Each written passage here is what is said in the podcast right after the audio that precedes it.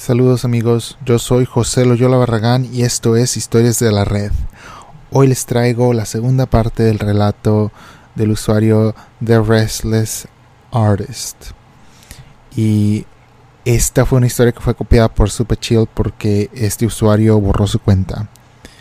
Esta es una historia que yo realmente se me hace muy espeluznante. Es de un hombre que dice o que cree que se encontró con el demonio y le dijo que lo iba ahogar ese día, pero como no fue a pescar, no lo ahogó, pero que algún día él va a ver un Mercedes negro. Y cuando vea ese Mercedes negro, la, la placa va a decir fierce o feroz y entonces eso es para que él sepa que él viene a matarlo. Y esto traumó a este hombre por 10 años él entonces dijo, bueno, pues tal vez me estoy como volviendo loco o no recuerdo bien. Déjame le pregunto a mi exnovia a ver si ella recuerda. Y a qué sorpresa, la exnovia escribió todo eso en su diario. Así que la segunda parte es del diario de la ex. Muy bien, lo que copió Chill dice, esto es lo que la ex envió. Nota sobre lo que pasó en Tybee Island en Georgia el primer martes de diciembre de 2005. Conducía allí durante el día y el sol me estaba deprimiendo. No dejaba de pensar en lo temprano que había ido a la casa de el ex de el artista inquieto. Después de despertarme allí y él se despertó temprano, se fue a bañar, volvió y me despertó, y él actuó muy dulce. Luego fui a casa, me bañé y regresé para ir con él a Tybee. Y él ya se había emborrachado y me estaba tomando el pelo, siendo una especie de idiota. Incluso yo le dije que si no se aplacaba me iba para mi casa, pero me quedé, sintiendo que realmente debería ir con él a Tybee. Pero estaba emocionada por mostrarle Tybee a Will durante el día, ya que yo conocía ese lugar muy bien y él nunca lo había visto. Él me estaba contando de que todo este lugar le recordaba su infancia, mientras pasábamos por las marismas saladas y sobre puentes, sol y palmeras. Yo crecí en la neblina. Llegamos a Tybee y quiso tomar un par de cervezas, aunque teníamos ron en la cajuela. Bueno, en realidad la parte de atrás de la furgoneta. Al primer bar al que fuimos, nos pidieron nuestras tarjetas. Así que nos fuimos.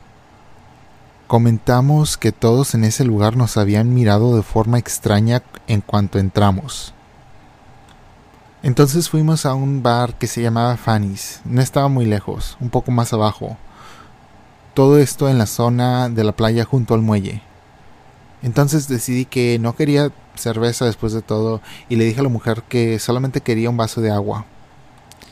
Mi novio pidió una cerveza que solamente costaba un dólar.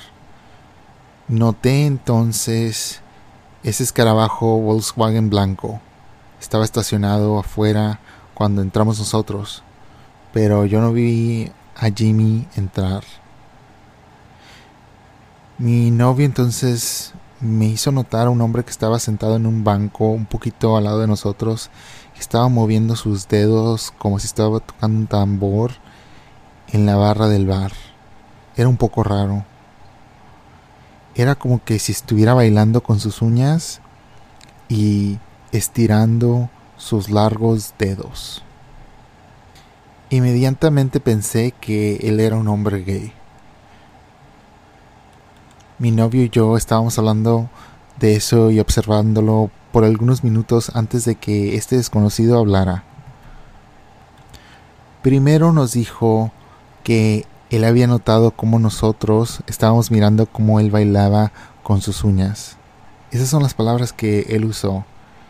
Entonces miré sus uñas. Estaba un poco sorprendida y le dije que se miraban muy mal. Él se rió y me dio como una mala vibra a este hombre. Entonces él nos dijo que es muy importante que la gente note los detalles, que a él le gusta mucho cuando la gente presta atención. y que él le presta atención a todo y que él también sabe que yo lo hago igualmente. Sus ojos son, no puedo decirlo en palabras, pero como azules gris. Él tiene pelo de color rubio y una nariz estrecha y puntiaguda, sobre unos labios pálidos que cubren sus dientes torcidos, no muy blancos, casi como colmillos. Sus dientes son todo lo que puedo mirar hasta que lo miro en los ojos, algo que normalmente no hago hasta que conozco a una persona al menos un poco más, y él parece evadirme. Me pregunta si amo a mi novio. Él no usa su nombre ni el mío. Sin dudarlo, asiento y digo que sí. Él pregunta a mi novio, ¿la amas? Y se ve incómodo. Se ríe un poco y dice, sí, supongo que sí.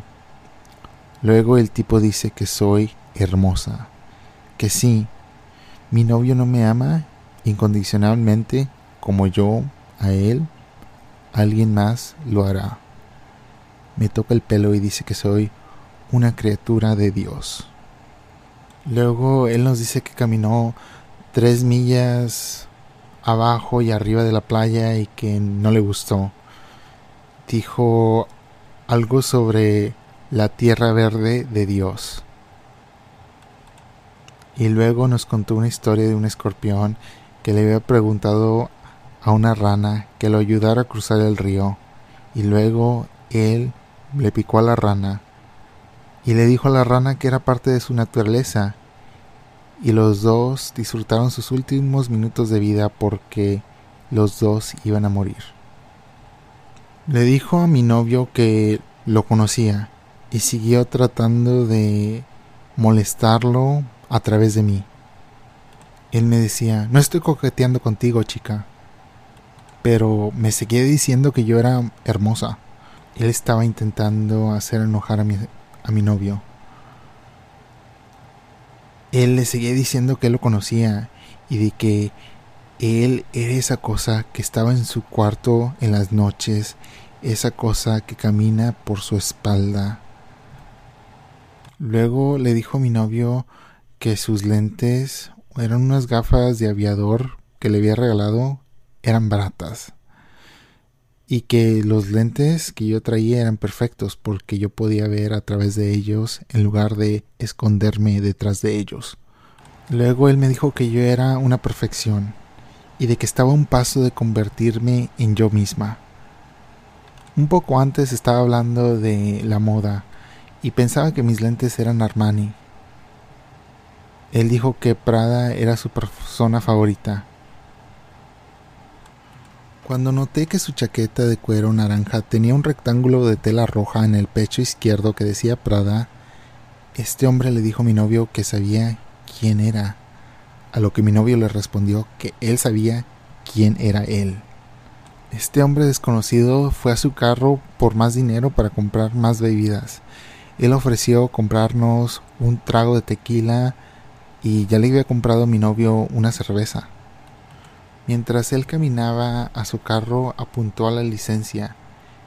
Vimos su carro blanco, este escarabajo afuera. En la licencia decía Fierce, o feroz en español. Mientras él estaba afuera, mi novio me preguntó si yo sabía quién era este tipo. Yo dije que sí. Dije, tengo una idea. Sí, pero tú estás medio loca, cada vez piensas que es algo, ¿no? Y yo estaba pensando que este hombre era el demonio o algo parecido. Luego yo escribí que había olvidado algunas cosas. Aquí están. Cuando le preguntamos que de dónde era, él no respondió. Nosotros pensábamos que él no podía ser de Tybee. Pero él dijo que no vivía allí, estábamos preguntando que de dónde era y dónde vivía y él empezó a hablar de su otro carro, un Mercedes-Benz con una placa que decía Utopia. Le pregunté que si él vivía en su carro. Y dijo, no. Las puertas de Utopia están cerradas para mí, nos dijo este tipo.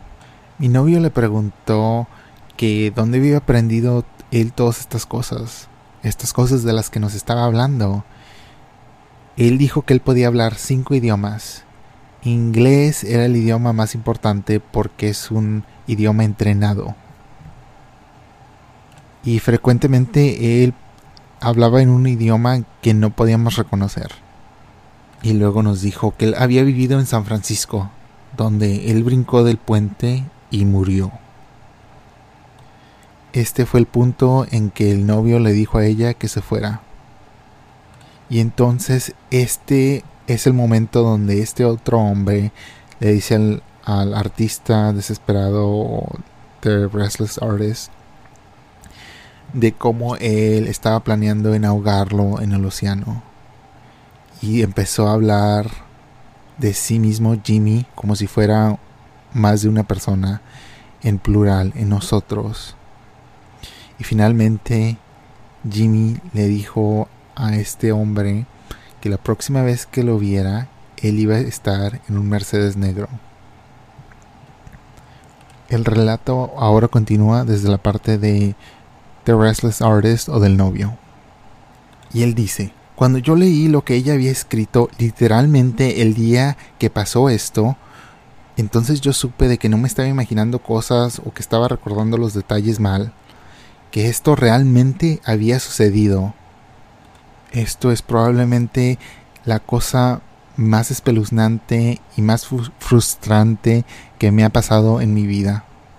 Yo me quiero imaginar de que este es un hombre normal, loco, pero al menos de que tú lo hayas visto, sentido, escuchar, lo hayas escuchado cómo hablaba, de todos los detalles que él sabía, de lo que supuestamente yo iba a hacer ese día, detalles que solamente yo sabía, ustedes no pueden entender el impacto de esto.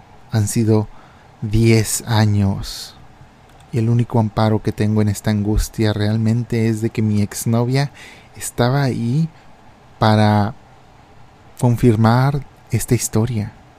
Esta comunicación donde yo le pedí a ella detalles de este día, en la realidad causó de que nosotros ahora estemos en buenos términos después de una década.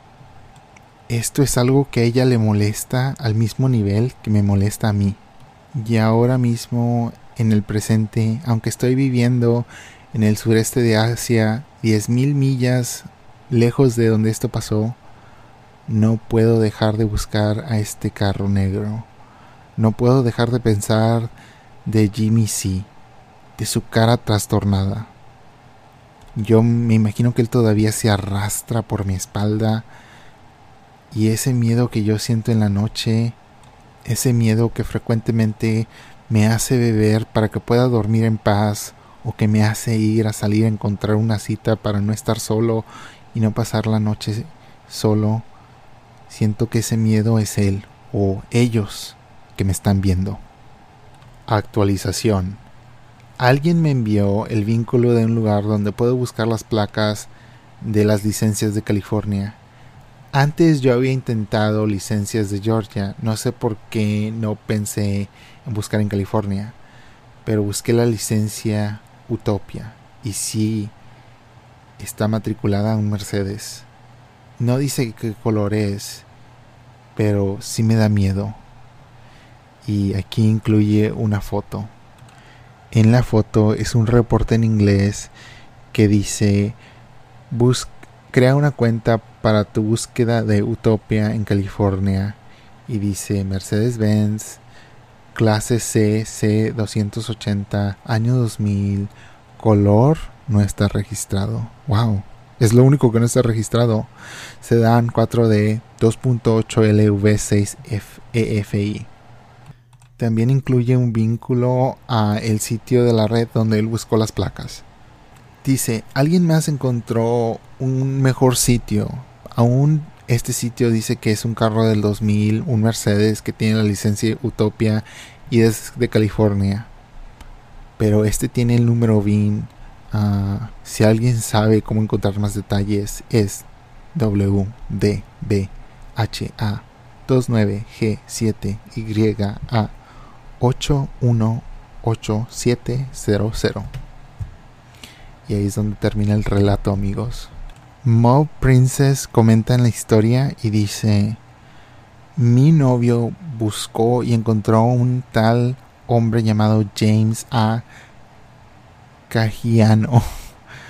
Y según esto, este hombre sí brincó del puente, pero no hay mucha información en su muerte. Él también buscó el número VIN y este carro aún está en servicio y aún está en la carretera acumulando millas. Dice que ella y su novio estuvieron en Taibi hace dos años y que el bar este aún está ahí. Y que realmente es espeluznante que esta historia tiene hechos verdaderos que cualquier persona puede buscar y encontrar. Después de esto hay como tres usuarios que ponen un enlace de esta historia de, de James, como él saltó del puente y falleció, pero todas las páginas ya no, no, están al día, no se pueden, te dan un error 404. Amigos, espero que les haya gustado el segundo, la segunda parte de este relato. Esta historia cuando está en línea y puedes encontrar los detalles y no sé, ¿verdad? Puede que esto sea solamente una historia X, pero la gente encontró a esta persona que brincó del puente encontraron al Mercedes-Benz con las placas Utopia. No dice el color. Esto solamente hace que la historia sea aún más como que te da más curiosidad. ¿Podría ser cierto todo esto? Bueno, la parte que más miedo da es que este hombre sabía detalles ni personales, pero no sé si íntimos, o sea, planes que él tenía. Imagínate que tú dices, bueno, este día quiero hacer esto, sabes, voy a ir de pesca y voy a ir para acá y voy para allá y él dice que él no le había contado a nadie, porque bueno, al fin del día él fue con su novia, pero no fue a pescar, fueron a beber a la playa. Así que no es como si le hubiera dicho a la novia, hey, vamos a pescar. No, dijo, eh, está bien, vamos a, vamos a la playa, no vamos a beber. Pero él como dijo, bueno, pues quería pescar, pero está bien. Vamos a pasarnos el día en la playa y beber y tener un día bonito. Así que ni en la luz del sol estás a salvo, amigo. No importa tinieblas o sol, oscuridad, luz, no hay escape. Bueno amigos, hasta aquí esta segunda parte del relato de lo que pensó la novia era casi lo mismo. Uh, lo que sí noté que era diferente es de que él dijo que este hombre vino y se sentó entre ellos. Creo que ellos se sentaron, lo vieron y luego él vino y empezó a hablar con ellos. Pero ella no dice ahí que se sentó en medio de él y su novia o de ella y su novio, pero bueno, no sé. Esta historia, como les digo, se me hace espeluznante porque puedes encontrar eh, la información del carro en línea y a este James que saltó y murió en San Francisco. Así que está raro. Tal vez este sea un hombre desquiciado que anda ahí adivinando y de vez en cuando le dice historias a, a personas que ve y dice, bueno, tal vez lo había visto pescar antes y dijo, ah, pero lo raro es de que él vino a este lugar donde nunca había estado antes y este tal James o Jimmy C ya estaba sentado ahí. Así que puede que, no sé, tal vez él anda viendo diferentes personas como esa señora que le gusta espiar a sus vecinos todo el tiempo. No sé, amigos. Yo, como les digo, ahorita es de noche y tengo las ventanas abiertas, pero a veces sí siento como de que me está viendo la gente. Pero digo, pues no estoy haciendo nada y tengo ropa, así que no importa, ¿verdad? O sea, lo único que no tengo en la, zapat en la, en la casa son los zapatos. Ay, sí me siento mal. Y estoy un poquito nervioso porque ahorita estaba grabando y salió un reporte del corona y dice que hay 141 casos en la ciudad y el número de transmisión es 1.28 y hubo y así que dicen que los casos están pasando en la ciudad los casos activos están rápidamente aumentando y sí la mera verdad sí lo están esto es como vamos de mal en peor amigos por lo menos aquí Ay Dios. No sé, bueno. Y estamos a Bueno, lo que acaba de pasar ahorita es de que acaban de abrir los restaurantes hace como dos semanas. Yo, ah, cuando fue antier, sí, creo que antier fuimos a, un restaurante, pero estábamos como afuera, pero había un techito. Había un techito, estábamos afuera. Espero que esté todo bien. Pero si acaso, si me infecto yo es por el trabajo. Porque ahí hay tanta gente que no se pone máscaras, que no hace caso. Realmente no sé. Espero esté todo bien, espero que ustedes estén bien, espero que su familia esté bien, espero que esta cosa termine ya. Parte de mí dice, bueno, pues estoy en la casa, qué padre, ¿verdad? Se siente bonito, no de estar de flojos ni nada, aunque claro, no voy a decir que yo no sea un holgazán de vez en cuando, pero lo bonito es de que estás en familia. No sé ustedes, eh, yo sí leo en las noticias, hay muchas cosas que dicen, ah, gente divorciándose, gente estilo otro, y claro, sí, hay días malos, días buenos, no voy a decir que todo es una hermosura y arcoiris o algo así, pero realmente sí siento que este año de lo bueno, no sé, a veces yo intento ver las cosas del lado positivo y tal vez eso también sea malo, ¿verdad? La otra vez estaba escuchando de la posibilidad tóxica, ¿verdad? De que todo es tan positivo de que no le pones atención a lo malo que está pasando. Estoy de acuerdo con eso. Pero al mismo tiempo nunca en mi vida había pasado tanto tiempo con mis perros, en la casa con familia. Ah, y me gusta, me gusta porque, no sé, ah, estamos en una relación por 10 años, pero ah, aún se siente bonito. No sé, se siente bonito, se siente a veces casi nuevo. Pero a veces yo pienso, bueno, eso es porque tengo una buena relación, eso es porque el tiempo está pasando muy rápido. No sé. Realmente no sé.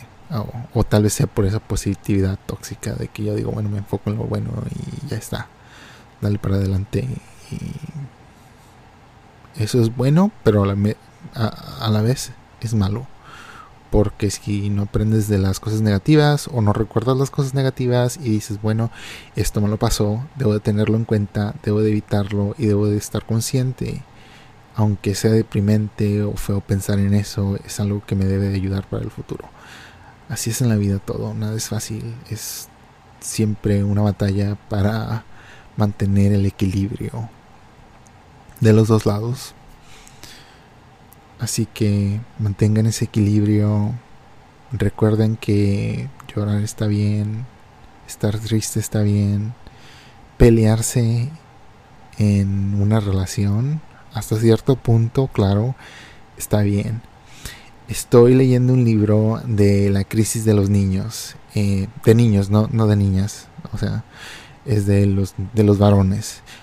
Y eh, hay un capítulo que me gusta mucho, es de los mamás y las papás, de cómo la mamá complementa al papá, pero parte de eso habla como los papás son más como que pueden dejar al bebé o al niño llorar y no es el fin del mundo, pero una mamá ah, es como que más defensora de cuidado y prevención.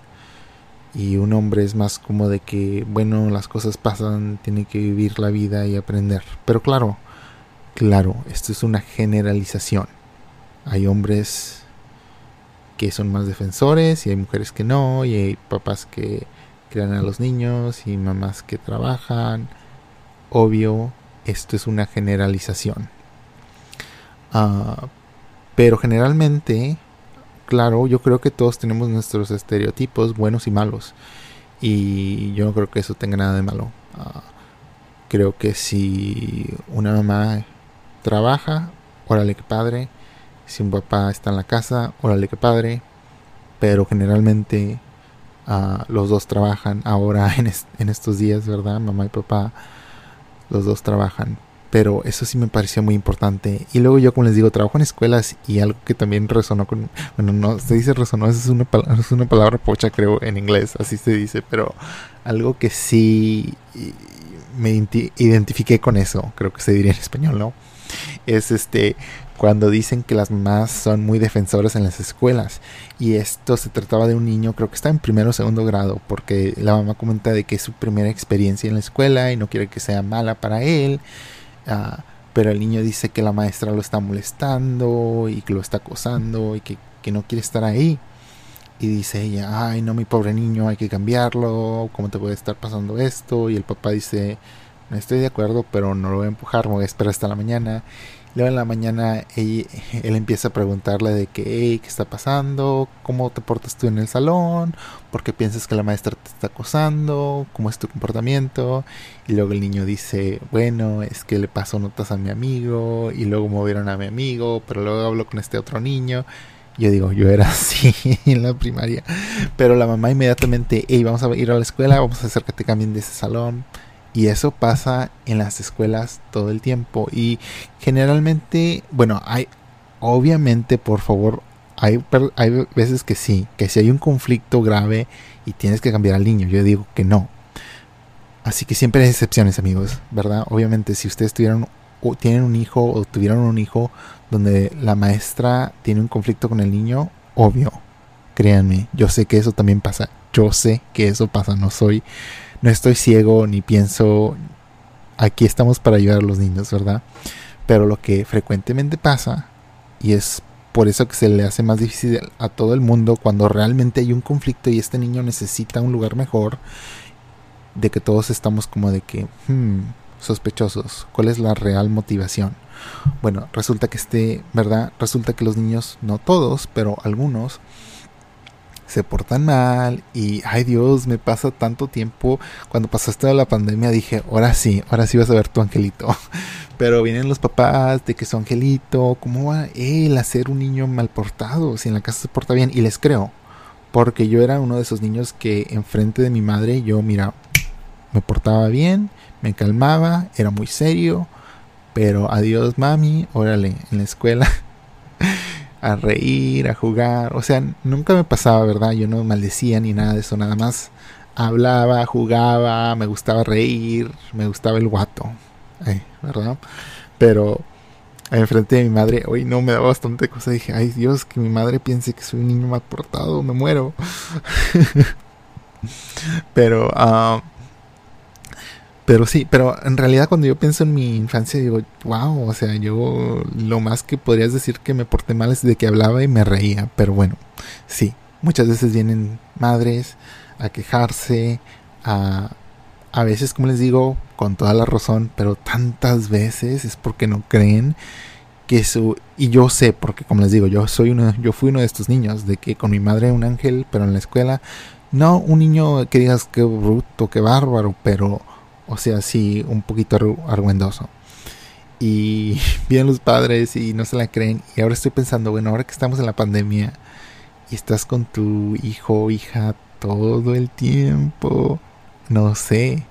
Pero lo que sí recuerdo mucho de estos padres uh, es de que cada, después de cada Navidad, después de cada vacaciones de verano, decían, ay, gracias, gracias, qué bueno que ya están abiertos. Yo dije, hey, no, que es, bueno, no les decía, pero pensaba, hey, no, que tu hijo era un angelito, ¿qué onda con eso? Como que ya sabían, amigos. Pero bueno, no sé. Uh, si tienen hijos, trátenlos bien, por favor. No sé, amigos, es que aquí en Filadelfia la cosa está, está pesada. Hay tantas familias y muchas, hay muchas, muchas, muchas buenas familias. Pero una o dos, ¿verdad? Una o dos por escuela donde dices, ay Dios, ¿por qué tienes hijos? ¿Qué pasó ahí? Sí, yo sé que a mí me da miedo tener niños, porque yo sé que una vez que tengas un niño, tu vida es la segunda cosa de ahora en adelante, porque tu vida, la primera persona en esa vida va a ser tu hijo. Número uno al frente, siempre por siempre, por enfrente de ti.